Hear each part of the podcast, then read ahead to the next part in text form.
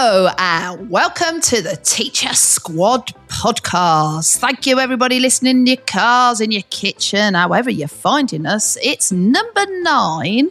Oh, rise and shine. I don't know, I'm rhyming stuff. Anyway, what's on the agenda today, Heather?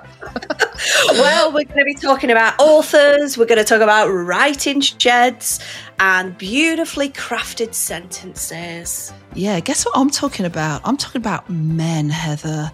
I'm talking about it needs to be raining men in schools. Yes. Hallelujah. Let's go outside. No, let's not sing. Uh, we're going to talk about enjoyment for writing. We're going to talk about blank pages and dragons.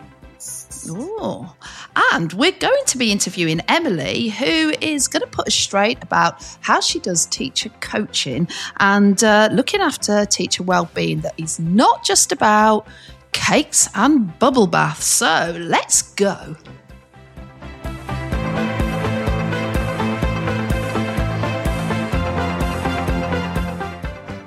How's your week been then, Jane? Oh, well, you know, I had to print off all them bank statements. I was going to ask you where you're up to, or if you ordered a big set of uh, nice highlighters and then just procrastinated and not done it. No, I'm, I'm highlighting my wishes. I've, I've got to have to take stock. Tell you what. Oh, she's really got under my skin, she has, with all that uh, sort of, you know, ma- managing money stuff. It's a bit boring, though, isn't it? Oh, God, it is boring. But yeah, but but it's worked for her. I've seen the post on Instagram of that lovely camper van, and she's you know off to buy a fancy curtain. So you know maybe it's worth it. Maybe it's worth the effort. Yeah, maybe. Well, I've got um, a lot to be appreciative of this week, Heather. Actually, because um, well, what I want to talk about uh, this week is don't misinterpret me, men and um, I'm pretty sure you talk about them quite often, top men and all that. Um, Irish se- authors that you're stalking. Sorry. no, shut up. His wife was really angry. She blocked me for a while. Um, God love her, Mrs. Jeffers. Um, yeah. Um, have you watched uh, the Netflix David Beckham? Thing. Have you watched that yet? Have you no, done that? No. You're too busy watching Strictly, aren't you? Well, David, you know, we've got a big documentary there, and he's you can see him through the ages, and he's you can see he's had his teeth done. Um, you know, lovely, lovely, and I'm, i think I'm going to lick them for him. They're so gorgeous. But oh, why, why, why I want to mention men is what what I've been really appreciative on my travels this week was being in Key Stage Two and seeing quite a lot of male teachers recently. Woo-hoo. I know. Uh, and I'm doing a shout out for Mr. Dolby in year two. But what was so wonderful about, um, you know, seeing male teachers in primary, you know, um, and did you know, I mean, across primary and secondary, we only have 14% of men in teaching.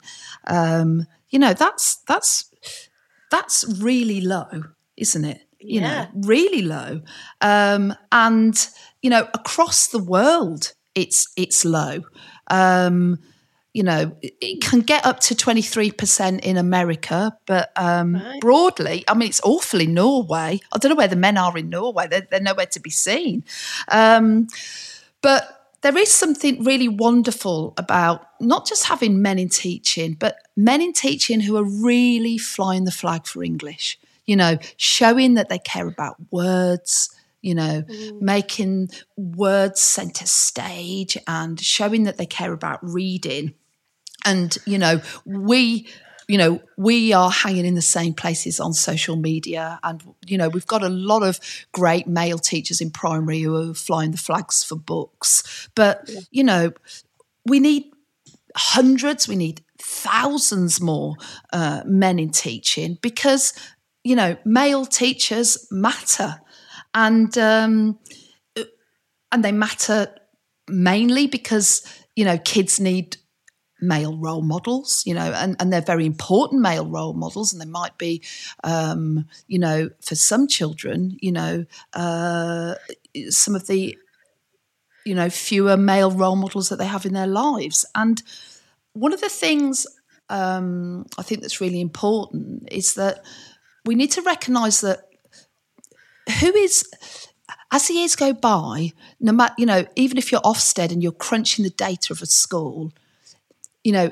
every year, year on year, the group uh, that is, you know, being let down, who's doing less well, it's the boys, mm. and that gender gap is widening, and and where it's widening most is in reading and writing, and um, and I think, you know, we know that boys' brains develop a year later. I mean, we can't. I mean, we're not that radical in England. We're not going to let them start a year later. I mean, there's not going to be any policy mm-hmm. like that. But um, it, it's it's such a shame that you know school is harder for boys, and I think male teachers can be very sensitive. Yeah. As women can be as well, but you know, to the very specific challenges that boys have in the classroom, that is often around things like you know, organisation and and being able to sort of, um, you know, uh, uh, almost like the non-cognitive skills, you know, uh, all the all the different steps they have to do to, you know, just you know, you know, if you're in year one, like take your coat off and hang it up and sit down the mm-hmm. right way around. You know what I mean? Um, but I don't know. It, it it just really does make my heart sing when I see men, men in schools reading stories, men in schools yeah. carrying books around, uh, modelling writing to a really high quality standard. Uh, you know, I care about modelling writing so much. In fact, I could, you know, you could give me 20 hours and I'd talk about it.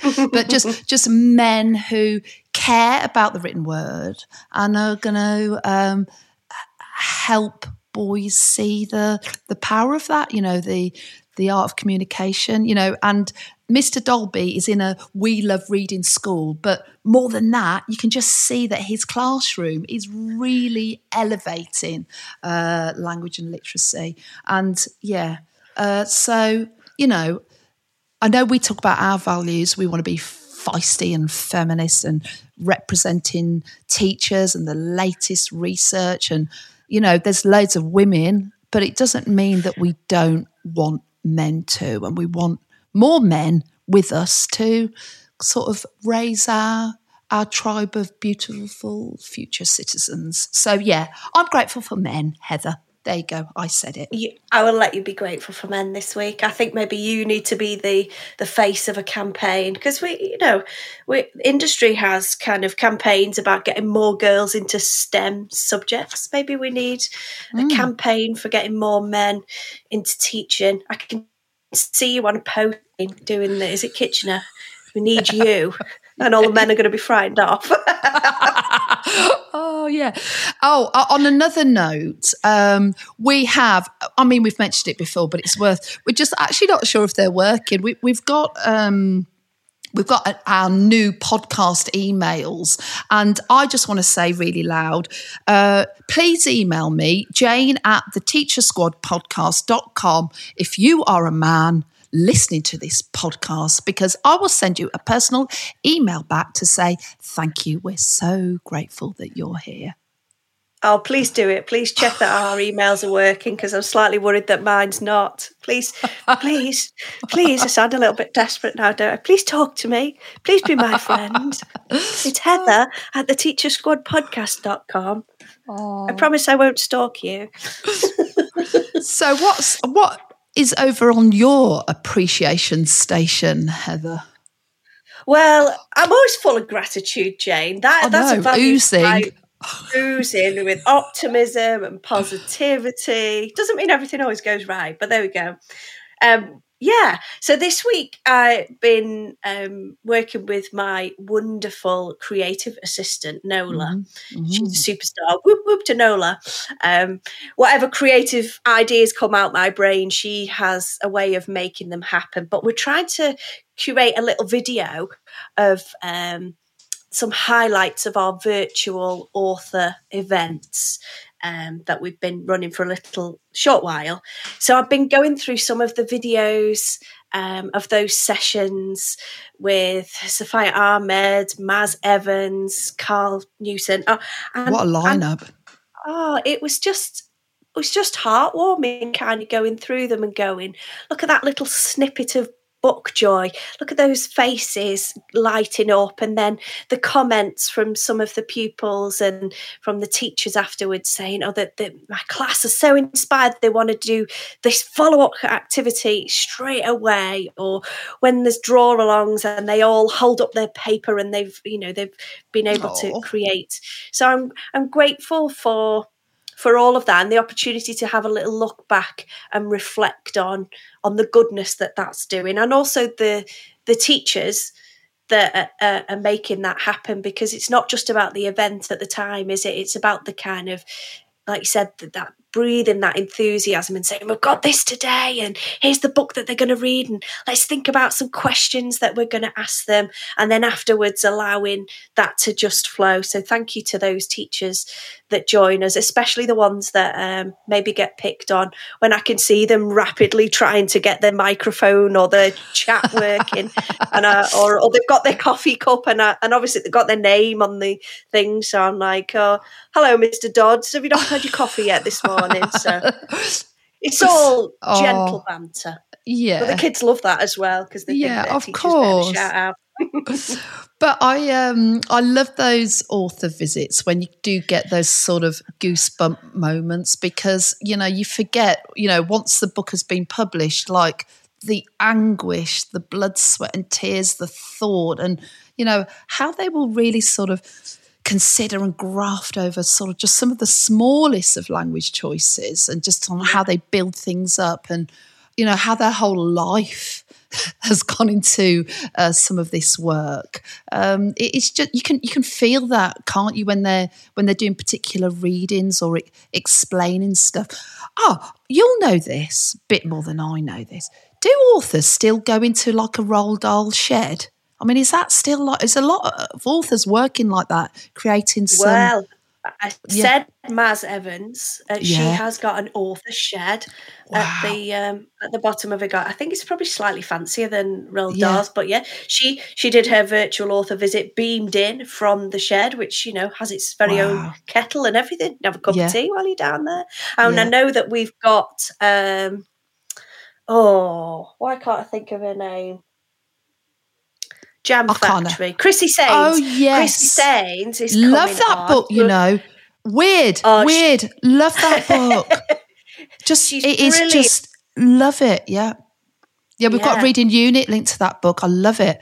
Um, oh, go, wicked! She's go, got a reading shed. That's what I was going to tell you. She's got a reading like treehouse. How what? cool is that? That is a writing so treehouse. Wow. So yes, it is a thing. Maybe you need one, Jane. Yeah, I think I do need one. Um, do you know what? Uh, this is kind of going off on a tangent now, but Emma Carroll um, it's not so much about the reading shed. She has to write in so much silence. She needs industrial ear defenders to block out the world so she can listen to her internal writing voice.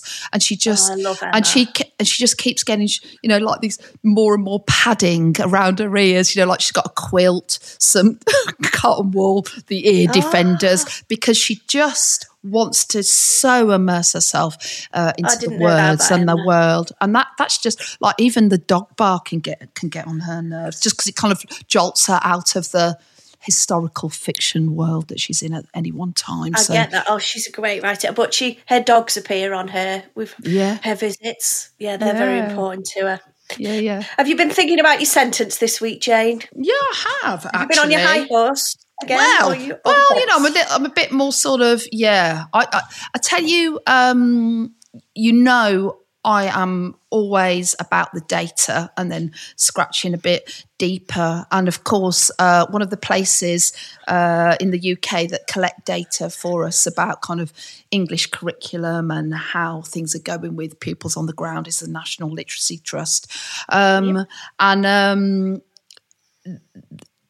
they've done some data and you can the great thing about the National Literacy Trust is that you can always go uh, and find the reports, print them off, uh, and dig deep and read it for yourself. But I think this is so important. are, you know, we talk about teachers being stressed. We talk about the amount we have to do. We, we've got curriculum overload. We've got timetables at crunch point. You know, if you say to a teacher, oh, actually, you know, you might need a bit more time to grow that, it's like, oh, you know, we can't fit that in. You know, we've got 40 minutes. And then if she goes on too much in assembly, that's like 30 minutes, you know, oh, everything's just really tricky. Um, I, and sometimes I think because of that time crunch um, and us feeling sort of there's so much to do, it feels a bit relentless. Sometimes we forget that actually, if we can, I mean, you talked about journeys last week, didn't you? You know, like enjoy the journey because pupils who enjoy writing, and this is so crucial, are seven times more likely to be our greater depth writers. And um, so, writing enjoyment and writing attainment are really critically linked. So, we've got to make sure that children are enjoying it. And, you know, you and I know in England there's a lot of pressure, isn't there, on the sort of the judgment, the sort of independent writing file. You know, kids are judged like that, teachers are judged, schools are judged. Um, you know, it's very high stakes. Uh, but actually, uh, the more they're enjoying it, we're enjoying it, then this is all going to feed into kind of higher standards. And the problem we've got actually is that since um, you know, uh, well, in you know this year, enjoyment levels have dropped off, and, and they've dropped off for all children, kind of regardless of their age and regardless of their background. Now, I'm not going to be negative because you know I get a bit like you, you have to keep you giving me the eye, like, come on, bring it back.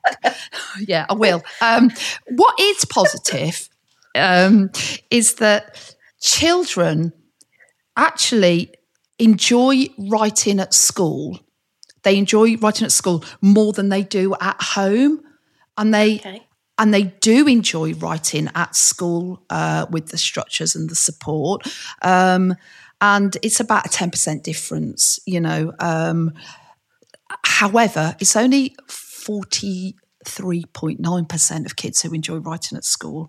So we do have to kind of check in with ourselves that it is kind of a positive place uh, to write. And kind of interlink with that, you know, motivation is so important, isn't it? You know, yeah. have have we helped kids find, you know, find that they they want to write and that culture of you know we're here teaching you how to write but we really want you to love your own writing. We want you to share your own writing, and, and we love hearing each other's writing.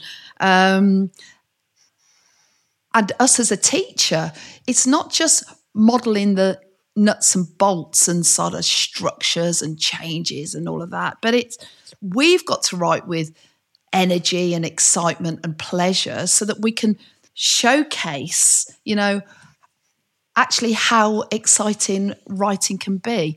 Um, and one of the, uh, this is like a little clutch of schools that I'm working with in Northamptonshire. Uh, we've been working really closely, um, you know, uh, w- with a mat. And um, one of the things we're trying to establish uh, across this sort of group of schools is this idea of putting a sentence up in light. So you be you'll be reading your class reader. You know, let's say, you know, I don't know, it's J.K. Rowling or whatever, and you're, you're reading, your class reader, and you go, right, this sentence is great. We've we've come across it in reading.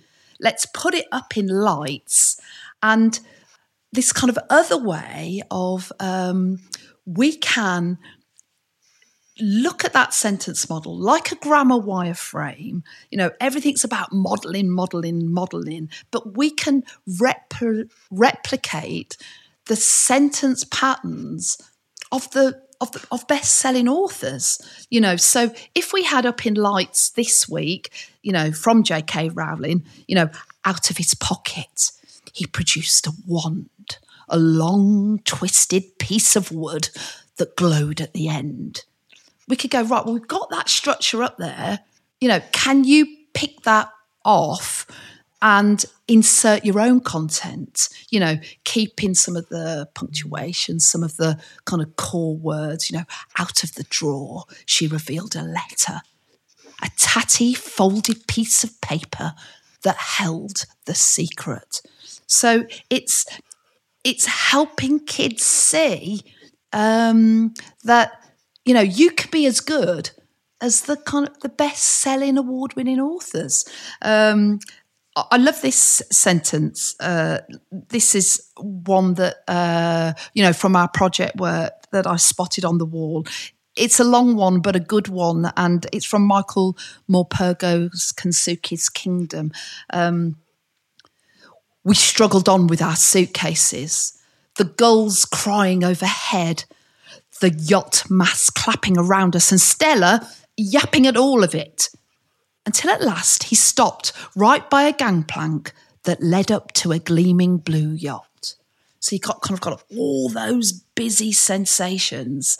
And um, I mean, look at what this year five child wrote, taking the Michael Morpurgo structure and putting it in their story where the setting was a school. It's just amazing.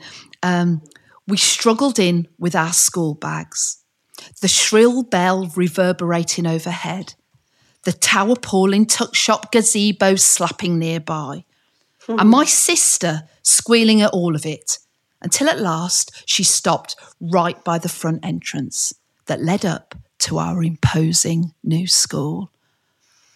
Oh, so good and it's this sort of unlocking, you know, because we always say, "Oh, read with a writerly eye," but this idea of, sh- sh- can you give me a Michael Morpurgo?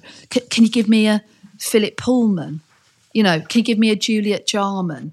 You know, and we can we can act as a guide for aspiring writers and they can play and practice with it. I mean, we know all the research about worked examples, but I just think that's sort of a sentence up in lights, you know, that kids can learn from examples. You know, all the work by Atkinson and Derry in the year 2000, you know, we can unlock what experts are doing provide insight for them. And that lo- sentence up in lights is part of the enjoyment. You know what I mean? Building their self esteem, you know, and you know, I call him Rise and Shine. you know, but Rosenshine has, has told us all along, you know, we, you know, can support their thinking you know, by modeling, showing them how to unlock a sentence like Michael Morpurgo's, you know, and we can show them through modeling how we're thinking, what what we're doing, how we're building this Michael Morpurgo, and what the working steps are, uh, why we're doing it, and so they can excel up there with the best authors. Yeah, I think slowing down and just mm. yeah focusing on one thing yeah. just really carefully just is really empowering. It was yeah. great that jane but do you know what you forgot to do? What? You didn't actually tell me what your sentence was. Oh yeah. Well let me sum it up then if i can. Uh, my sentence is um, well i'm going to do it on the fly now my sentence is. you mean you didn't prepare one? Oh, no, but I'm going to do it on the fly. We're on, we we're on week nine and she's gone, I can do this now. just, just pull it out the bag. Uh, my sentence, planning. My sentence is um, children can enjoy writing if we unlock for them a pathway to be just as good as the best selling authors. I'll let you off. You can pull it out of the bag. smart. Oh. Actually, smart well, and arse are on the PG ratings. You are lucky, Heather. I don't need a list. I am always uh, soapy clean mouthed. Yeah, good um, girl.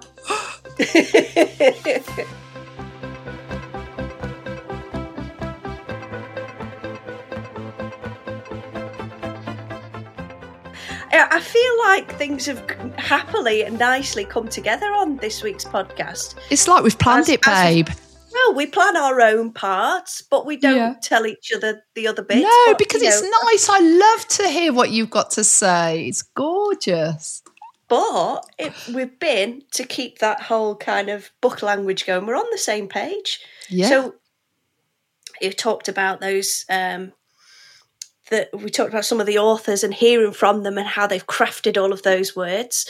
Then you've talked about that example, and I've got I maybe I sense that you were not going to have prepared your sentence, and I've got two. Good. Maybe that's what it is. We're so in tune that you felt that you you didn't Yeah. need to because I'd over prepared.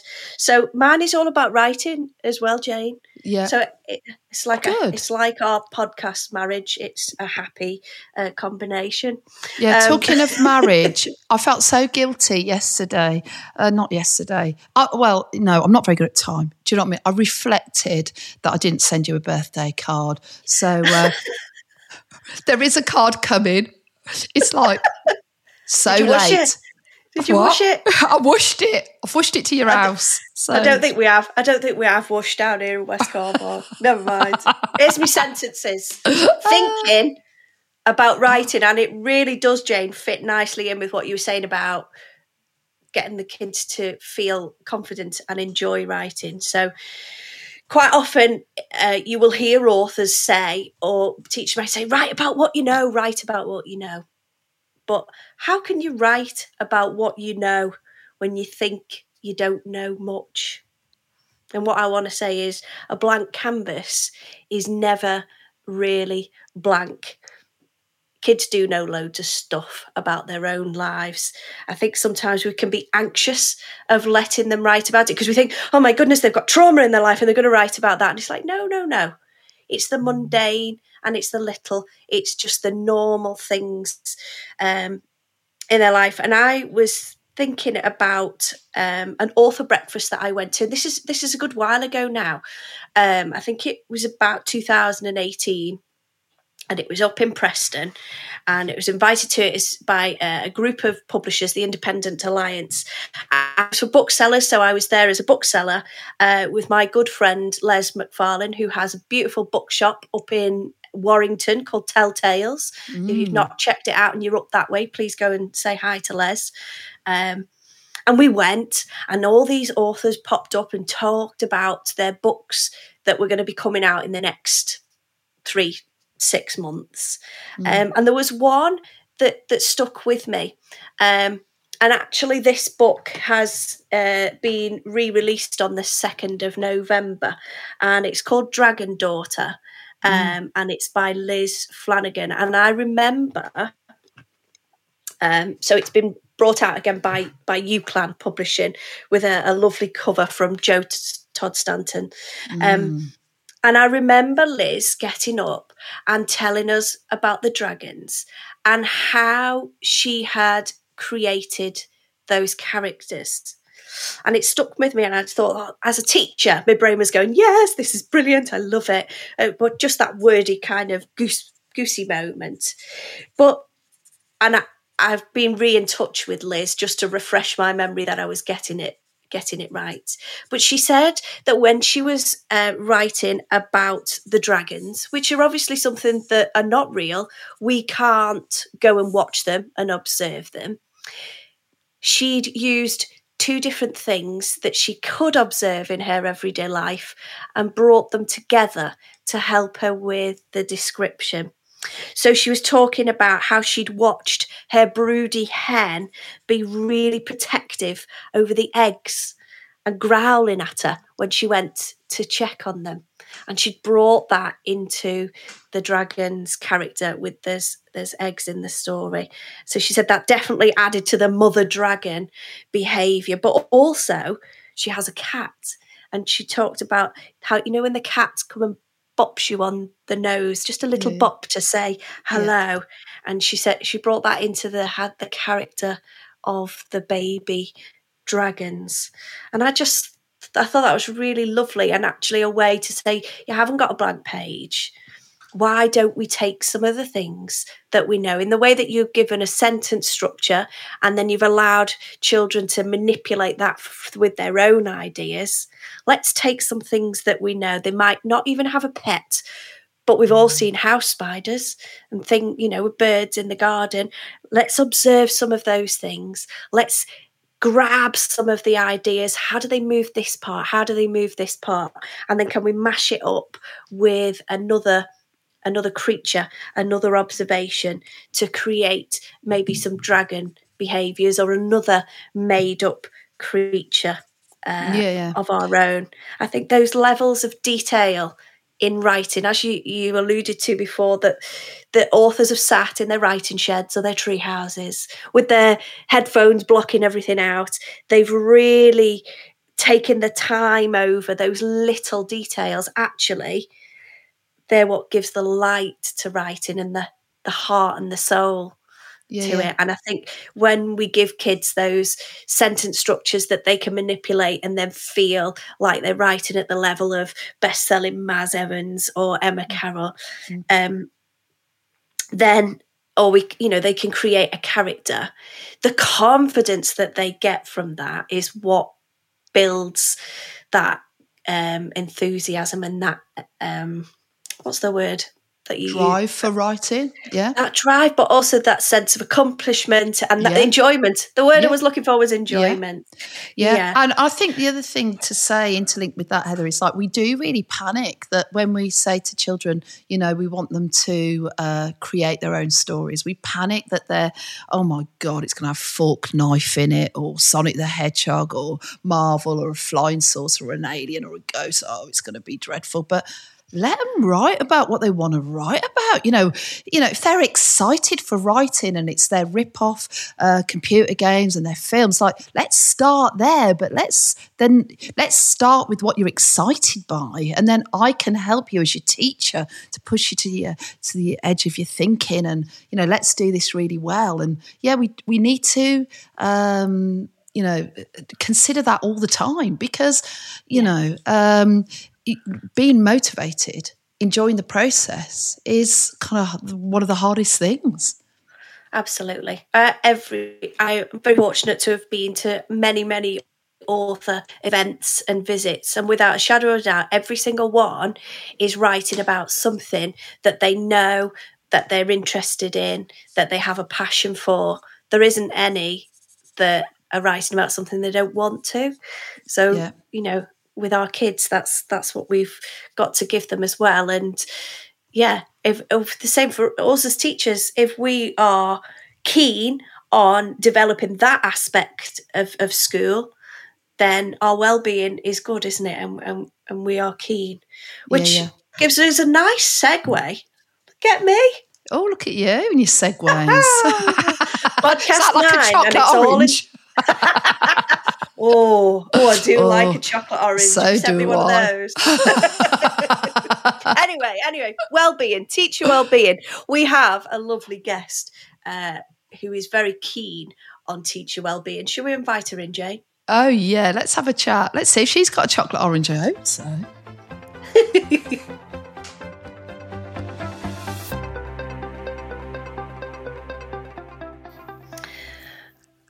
Right, Jane, can I tell you a bit about our lovely guest today? We've got Emily Armstrong with us. She's an experienced teacher and leader, and she has a passion for revolutionising pedagogy and empowering teachers to realise their full potential. So, welcome to the Teacher Squad podcast, Emily. We're really pleased to have you with us today.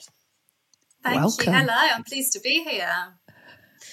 We thought we'd uh, warm you up with some light-hearted questions if that's okay. So i'm going to go first. Okay. so we know we know that you're on a mission to cut through the narrative about bubble baths and cakes in the staff room that surround teacher well-being. But if there are going to be cakes in the staff room i mean what cakes are you choosing I think that's the easiest question ever. I was even I was ready to answer before you even finished the question. Then definitely a definitely a millionaire shortbread. Love Ooh. a millionaire shortbread. That would be mine. That might sway me. I think. Yeah, I, it's my favourite too. I, I, I, I'm feeling anything toffee on the toffee continuum is just yeah. right up there, isn't it? Oh, yeah, that is it a good is. show. Uh, you're probably too young. I don't know, Emily. You're younger than me. I think the bubble bath is it Radox or Mr. Matey? Do you even know what Mr. Matey is? I do remember Mr. Matey. I do indeed. I, I feel like a, I feel like I've got some nostalgia going on there, so I'm going to say Mr. Matey. I Yeah. think I'd quite like Mr. Matey back in my life, to be honest. Yeah, yeah, um, Can you still get it? yeah. I, I reckon. I reckon you can. Surely, Did surely. It, did it make your bath go blue? I don't know. I don't know if it had colour. I think that was a later edition in the 90s, but you know, old style Mr. Matey. It was just all excitement in the bottle and then not a lot on the delivery, I think. Um, um, yeah. Now, I, I take the mick out of Heather for this because she can get a bit cheesy and gooey and, and positive and excitable uh, and uh, i know there's a lot of uh, uh, you know instagram sort of quotes about getting through the day being a teacher that sort of thing um, is there a kind of an Instagram slogan, a sort of a sort of a pithy sort of you know slogan type thing that you go, yeah, do you know what? It might be a bit cheese balls, but I would wear it on a t-shirt. Have you got one of them, Emily? I, yeah, I have. I thought you were going to ask me one that I didn't like. Then I can give you one of those as well if you like. Um, I would say is for me it is cheesy, but it would be if nothing changes, nothing changes. I love that because I think yeah, I think uh, it is very deep. It is, but I think we can control a lot of the things that we sometimes think we can't. So I think that would be something that I kind of stick by. I think every day I try to act in in a way that I help myself and help others. So yeah, I think that would be that one for me. Oh, I, I just think there is a lot that you can change. I think you, it's kind of knowing, isn't it, what you can't change and what you can change. And in the can department, uh, trying to edge nearer and nearer to kind of making a difference for the better. So yeah, love that. And live, Absolutely. laugh, love. That's a bit good as well. I want to know what you wouldn't have. Go on. I'm going to have it made up and post it out to Jane so she has to wear it. You dare. I'm not slapping that across my tits. No way. You haven't heard what No, it is yeah, yet. the- Go on, Emily. Well, the one I hate, the one I absolutely hate, is the very cheesy "turn that frown upside down." That for me is like, why? it's not that easy. Why? Yeah, or just the people say to you, "Oh, smile." You're like, oh, well, I, I've got just got my PG now list. Oh, um, arse off. oh You have to be careful saying things, not not your PG list, Jane. I mean, you have to be careful about saying things like that to people when they go, oh, it can't be that bad or whatever. And, and actually, it might be. Yeah. It Yeah. might Yeah. be the case. I remember yeah. somebody saying something like that to me in school, and I and said something like, "Oh, I'm sure it's not as bad as it seems." And I mm. just had a phone call to say that my nan had passed away. Oh, and like some people mean well, don't they, when they're trying to just you know say Yeah. things like that to kind of gee you along, but yeah. just reminds us to be um, sensitive, doesn't it? But I'm Oh, still going to get you the t-shirt, Jane, yeah, right. in big writing. Anyway, let's do some proper questions, Emily. We we had um, one of our Mr. T guests. We had a series of Mr. T's on. One of them was talking about ECTs, and we're really keen to uh, support the up and coming early career teachers. And you are really into supporting teachers to find their assertiveness. So, what would you advise ECTs to do to to to be more assertive? I think it's difficult, isn't it? Because you come into a new profession and you obviously you're new to it and you're a novice and you don't want to come across as big headed or thinking you know things when, when actually you don't. But for me, it would be just to ask questions. I think I regret as a it was an NQT back then, not an ECT, but I regret not asking the questions that I wanted to ask. And I would things like managing parents, managing difficult parents, and things like that. I just kind of did it, and sometimes it went well, sometimes it didn't. And I think the more you can ask the people around you, the more you can grow and progress with that. So that would be my main advice to just put yourself out there and no question's a stupid question. Just just go and, and ask and fail and do what you need to do because everybody's learning. Even experienced teachers, assertive wise, will go into a, a meeting and feel that they're not necessarily able to say what they want to say. So I think just learning from the people around us really. Yeah, I think I saw one of your helpful little videos on Instagram that said mm. um, about starting off with something small, like yeah. asking about your coffee or saying how you wanted your coffee. I thought that yeah. was a really useful way of kind of getting in there of you know start yeah. with something that you feel well what can i do what can i be assertive about and slowly build your confidence Mm. Exactly. I think life's too short, isn't it, to not have your coffee how you want it. I think just tell people you want two sugars and loads of milk, say it. oh, it's so hard being a NQT, isn't it? It's so hard. There's so much to do. And oh, I just yeah. remember that awful feeling when, uh, well, I, am going to change her name to protect her. Uh, Mary Jones would uh, kind of stomp out to me and say, You've forgotten playground duty again, you know. And it's just like there's so much to think about uh, and muck up, you know, and uh, and then trying to find a voice in that is is hard again, isn't it? Yeah, nightmare. God, thank, thank God that's behind me.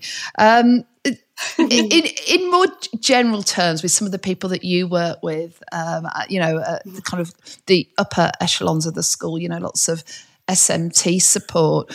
What do you think are some of the personal barriers uh, that kind of people are facing to try and do an effective job? You know, are they things that um, you know, they can change, or, or, you know, and navigate around to become more effective. Uh, what sort of conversations are you having with people, you know, on the ground?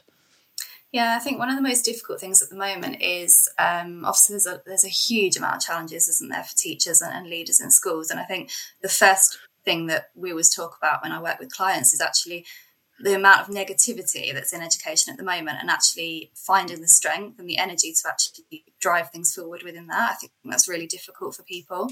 Um, but for the people that I work with who are always very ambitious and they want to, like I said, they want to make change, it's about setting some boundaries first and foremost. They're not pulled in by other people's problems, other people's. Sometimes there is negativity. Obviously, there are things that we, we want to talk about and we want to challenge, but setting those boundaries is really important. Um, in terms of other challenges, it would be, I mean, workload is huge, isn't it, for everybody? And I think to actually, at the end of the day, once all the things have gone on in school and all of the day to day problems have happened, finding the time to, to do the things, the creative things that you really want to drive change within your school or within your team um, is difficult. So I think there's a huge amount going on. But saying that, there's a huge amount of amazing educators who are doing amazing things. So I think it's important that we hold on to that because there is, like I say, so much, so many problems, and so many, so many horror stories that we're hearing in education that it's important to recognise that those people are still there and they're still doing an amazing job. Yeah, and do you meet? Yeah. Do you go to schools, Emily, where they get that sort of team ethic working? I mean, Heather and I talk about that quite a lot. You know, when you when you you can tell you're it's it's a healthy school. It's not toxic. People truly are playing to their strengths. I mean, um, what are some of the, the the sort of things you see, kind of on a very sort of hyper specific level, where it kind of is working? You know, what is that? It's it's hard to sort of pin down sometimes, isn't it? It is. I think it's a huge ethos, and I think um, because part of my role is is coaching for QFT within the schools, and I think the schools that are most successful at the moment are those who have completely ditched the judgment culture. So they're not going into people's lessons and you know grading them and and giving them a long list of things as long as they're armed to work on. They're actually being really specific in what they as a school need to work on and what each individual can do to just be even better and I think that is a huge difference in, in cultures at the moment. If schools can can build that and really play to the strengths of everybody and get everybody involved in the development, that's where the real well-being comes in. Yeah, one of the schools I've worked with recently have got a, a, a, a post CPD system set up that when you go for or have whole school CPD, that the teachers are set into pairs with a sort of sort of a, a section or a project strand of the CPD, and they work together on it. And they're not necessarily friends who are teacher friends in schools. You know, they might be in very different key stages, uh, but they kind of pursue it uh, sort of pilot it and then come back and have conversations about it. And they've got each other and they kind of feed it back into this kind of cycle of CPD. And I just love that idea that kind of you're you're set off with a a professional friend to kind of knock something into shape. Uh, and I think that's a really good system to kind of put in place. And I'm trying to promote that wherever I go. And I yeah. believe you me, I'm going bloody everywhere. I think that's great. always on the road. that's yeah. good. That's not a bad thing. Yeah. but no, I, I, think as well, I think building on the question that you asked me about the ECTs, I think if ECTs can see that everybody else is learning, then that helps them to be a bit more assertive in, in what they believe and what they feel is working well. And it just creates that culture, doesn't it, of everybody as a learner. And that's that's what we instill in the children. So why would we not do that for the staff as well? Absolutely. And I think we talk about change. Change is like sometimes it, it, it can feel that CPD, we've done it, there it is, we tick it off the list and it's happened. And actually that's not the case, is it? It's something that we kind of have to walk through, learn through, two steps forward, two steps back, and you know, help each other along the way. Um, you talked about the fact that you do lots of coaching sessions with different different teachers. Um, what tools and techniques are some of those teachers that you work with really appreciating in those coaching sessions? Yeah, so the first thing we, we do, the first thing I do when I work with anybody is just to get really clear on what they want. Um, it's really funny actually how sometimes teachers, teachers in particular, I think feel like it's a profession that is particularly bad for this, have just kind of gone through their role, maybe progressed and moved up, moved up, moved up, and never really thought about what they actually want from their job and the values that they have. So we get really clear on that first of all. So we we talk about, you know, what, what do you, where do you see your career going? What type of school do you want to work in? What type of role do you want? Um, really getting clear on the detail with that because, like I say, often people haven't even thought about that um, and their values as well. So, what things are really important to them? So, what really pushes their buttons? And just to give them that insight into why. So, if, for example, if they've had a really pay, they can start to rationalize as to why that is. So often, for example, if they um, if honesty is a really key value for them, and they've been into work and, and somebody they feel that somebody's um, maybe been a bit underhand with something, it can completely derail them. But understanding that that's why that's pushing their buttons gives them a real insight into themselves. And I think as teachers, we don't put ourselves first very often. so I think that alone is is really, like I say, it's insightful for them and it gives them that understanding of of them as a person rather than just as a teacher.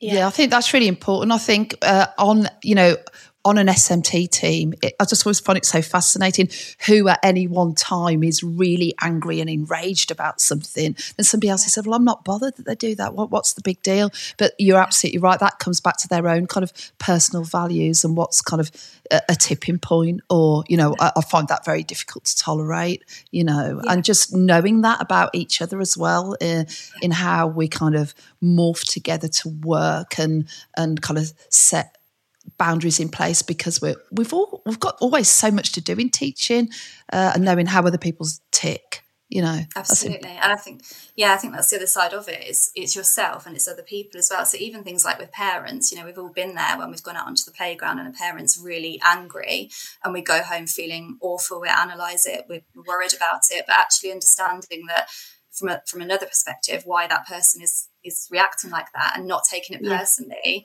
is really really helpful in, in enabling you to to move on from that and to develop those those skills again like we said that assertiveness that that understanding that empathy uh, is huge definitely mm. makes me think yeah. of our conversation with Ginny and the the empathy road there um, I was just when you were saying about teachers not thinking about themselves and what they want to do I think sometimes when performance management is done ineffectively.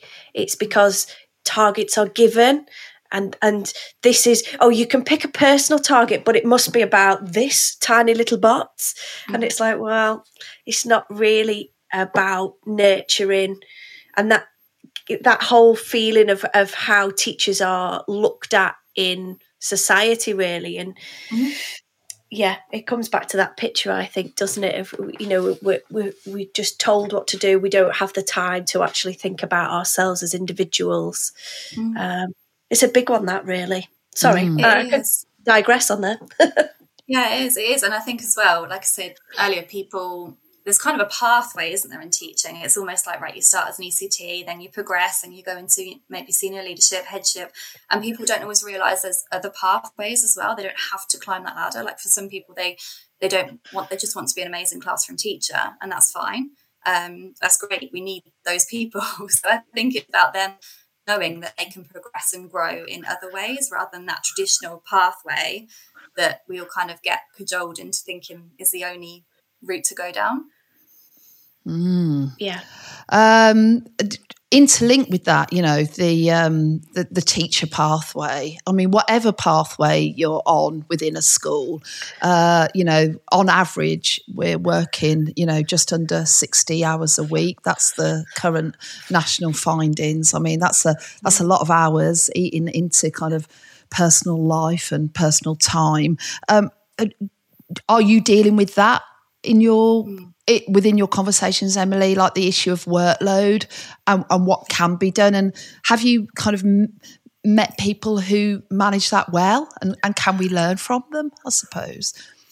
Yeah, absolutely. I mean, it's it's on everybody's mind, isn't it? You don't really go through a conversation with other, teachers without talking about the amount of work that's involved. And I think I think there's kind of two um, two aspects to it, really. So first and foremost, obviously, it comes from the top. Um, there's some aspects of school and, and workload that, that leaders need to be really mindful of, and they need to make sure that they are looking at policies and making sure that that teachers aren't doing things unnecessarily. But there is definitely, from on an individual level, there's also a, a lot of things that that teachers can do to support themselves and just to give them that extra time to to switch off and do the things they love because like I said before life is too short to be working and marking every hour under the sun so the things that I work with my clients on are things like uh, thinking about your energy. So rather than sitting on an evening plowing through things and getting nothing done, thinking about when you're most energetic. So if you work best in the morning, is it that you can go through the tasks that require the most thought processes then? And maybe in the evening, if you need to do something, maybe you just do some admin, things that are a little bit more you don't need to think about. Um, I remember it well. I remember sitting there in front of the TV doing nothing, literally with my laptop for hours because I wasn't, I just wasn't in the right, right mindset. Um, so it's really important to be mindful of that. There's lots you can do with productivity, lots of different to-do lists and things that are online. So it's it's really finding what works for you. There is a huge amount of workload, as we all know, but it's not it's, it's not completely impossible to to make you know give yourself more time to enable to be more productive and and to have that time that you need to switch off and just just relax and just have the time that, that you want. And are you an early bird or a night mm, owl, Emily? Yeah. Oh, I'm an early bird. Always an early bird. I, am rubbish. In the evenings, I'm asleep by, I'm literally asleep in front of the TV. So for me, I have to, anything that I want to really put some work into, it's got to be first thing in the morning. Mm. Well, you won't find Heather first thing in the morning. No way. Maybe once or twice a year, but yeah, no, definitely a night owl. Definitely a night uh, owl. Well, thank you, Emily. Thank you for all your insights, and, and actually, thanks for all your sensitivity about you know what currently is happening in teaching and how that requires very careful consideration with your work with um, schools. Emily, if people want to work with you, where can they find you? Yeah, so first and foremost, I'm on Instagram, so I am at Emily Armstrong Education. Um, so that is really my platform where everything else is. So that's the go to for me. Brilliant. Thank you so much for joining us today. Thank you very much. It's lovely to meet you both. Yeah, thank you, Emily.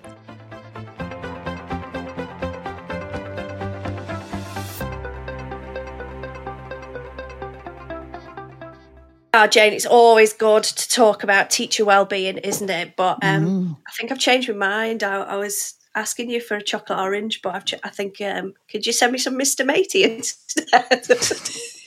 Certainly, yeah. Look at you switching it up. You want men in your life now, but in the bathroom, Mr. Matey. nice. Moving uh, swiftly on. Yes. Um, should we should we do some wonder of words? Our favourite. Yes, bit? yeah. Well, what I'll tell you what's glimmering over here in the wonder of words is actually a teenage read, um, Oh. and uh, it's the Knife of Never Letting Go by Patrick Ness. Now, I adore Patrick Ness, and uh, I just want to read uh, this little moment. Um, you know, w- with Patrick Ness novels, it might not be the whole novel that you'd read to year six, but there's definitely some chapters uh, that need showcasing to uh, year six pupils because, in my opinion, you cannot write a cleaner, well crafted novel than Patrick Ness does. He is in my top 10 100%. Uh, don't say they all are. I'm not having it. Um, so, this book is about Todd, and it's a science fiction, and Todd lives in Planet New World. And in Todd's world uh, on this planet, uh, you can hear each other's thoughts. Now, why Patrick uh, wrote this book, you know, hearing each other's thoughts in the novel is called noise. Uh, he just felt that uh, the youth of today uh, are just swamped with noise, and he felt Yeah. compelled to write it because he just said they don't ever get a chance to escape from this information overload and social media of noise. Now, this is a very unflinching read. It's a very ex- exhilarating read, um, uh, but the Todd. I tell you what, what's good in this story is that Todd's dog also uh, has noise to bring in the mix, and we can hear the dog's thoughts. Oh, is that Ah. like on? Is it on Up where the dog has a thing and then the dog's talking? I'm going to Well- get one for Luna. Yeah, well, you realise that dogs are quite stupid when you read uh, The Knife of Never Letting Go. oh dear! But uh, after uh, uh, you know going through so much together, Todd and his friends, um, this book to me, like all books does do, but it it acts like a map and it pushes us towards hope. And uh, this is um, uh, the paragraph that I want to read. Okay. But there's always hope, Ben says. You always have to hope. And we both look at him, and there must be a word for how we're doing it, but I don't know what that is. We're looking at him like he's speaking a foreign language, like he just said he was moving to one of the moons, like he's telling us it's all just a bad dream and there's candy for everyone. Look, he's there ain't a lot of hope out there, Ben. I say. He shakes his head. What do you think's been driving us on? Uh, How do you think we've got this far? Fear, says Viola. Desperation, I say. No, he says, taking us both in. No, it's not that. We've come further than most people have on this planet, as far as anyone will come in their whole lifetimes. We've overcome obstacles and dangers and, and things that should have killed us. We've outrun an army and a madman and a deadly illness, and, and we've seen most things that people will never see. How do you think we could have got this far without hope? And Viola and I exchange a glance. Yeah, I see what, what you're trying to say, Ben. I start. Hope, he says, squeezing my arm on the word. It's hope. I'm looking into your eyes right now and I'm telling you that there's hope for you and there's hope for me and there's hope for all of us. And he looks up at Viola, Viola and back at me. And you know what? There's hope waiting for us at the end of this road.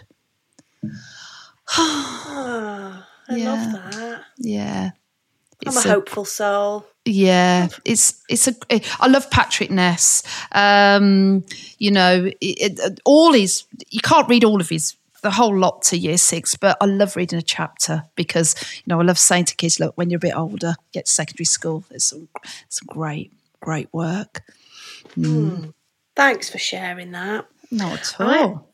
I'm going to share a bit from the book that I mentioned in uh, my sentence of the week. Um, Great. And Liz Flanagan, the author of Dragon Daughter, has said that she would she'd like to give away a signed copy for oh, some of our. Liz, that's a bit good, isn't it? That's nice, isn't it? Some of our, yeah. our listeners. So, um, it's called Dragon Daughter. So she would like you to finish this sentence. I like dragons because. Mm. And you can enter by emailing Heather Does at it the work? Teacher Squad podcast. Dot com. Let's see if it works, people. Um, yeah, so I'm gonna I'm gonna read a bit from that, and like I said, I, I wanted to get back in touch with Liz just to refresh my memory um, on her insight into writing. So I asked her her favourite section to read aloud. So I'm going to read um, that bit, and it's where the dragon eggs are hatching. So Mila is the servant girl, and she's been looking after these eggs, but then some people have got them. That she doesn't want to have have them. You'll have to read to find out that. But here we go. Are you ready? Yeah. Crack. A tiny nobbled lump appeared right through the egg, pushing out a jagged piece of shell the size of her thumbnail. It's coming, Mila said. She struggled with all her strength, only causing more pain. Let me see. Can't you just let me see? She pleaded uselessly with the guards. Her neck protested as she twisted round. The dragon made steady progress, with pauses to rest. Tack! Another large piece of shell fell off. They were almost at the door now, a few more steps. I don't mean to leave you, Mila shouted, praying that the little creature could hear her. Then came a different movement a rocking, shifting, gathering. Quite suddenly, the two halves of the shell fell apart. Oh, wait, look! Vigo's words stopped everything. Even the two guardsmen halted to stare. Curled on the cushion lay a damp, exhausted baby dragon, mewing faintly next to the shards of its shell. Its body glistened with moisture, dark blue like lapis lazuli. A dragon! Mila's heart blossomed at the sight. The colour of the dragon unlocked something inside her. She recognised that blue. It was the blue from her dreams. This was meant to be. Before she knew what she was doing, Mila put her lips together and blew. She whistled a short series of five notes, ascending, then descending. The song from her dreams, loud and clear, it carried across the room. The dragon heard. It lifted its little head and listened. Drained and limped as it seemed, it heard Mila, and it responded with a hoarse eep, eep, eep, eep, eep, as if trying to sing the same song. She whistled again, the notes she'd been dreaming. The blue dragon replied. Everyone heard it. Oh, God, that's good, isn't it?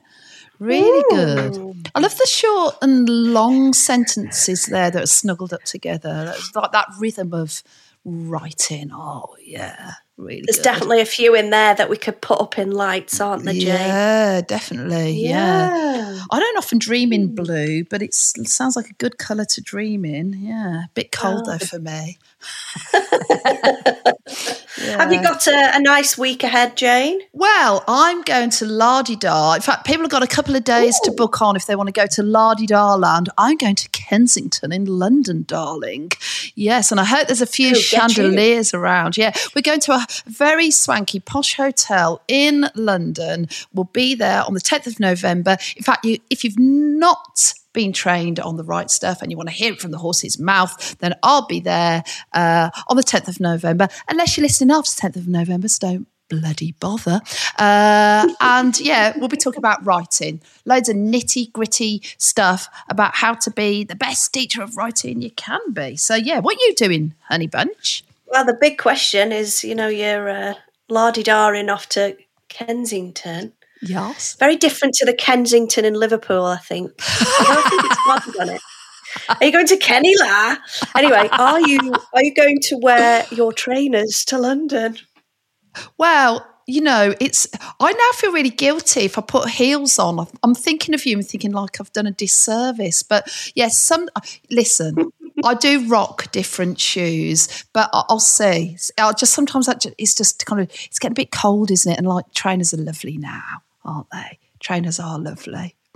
I don't do trainers, Jane. I've got my Blundstone boots out now. I'm a classy bird.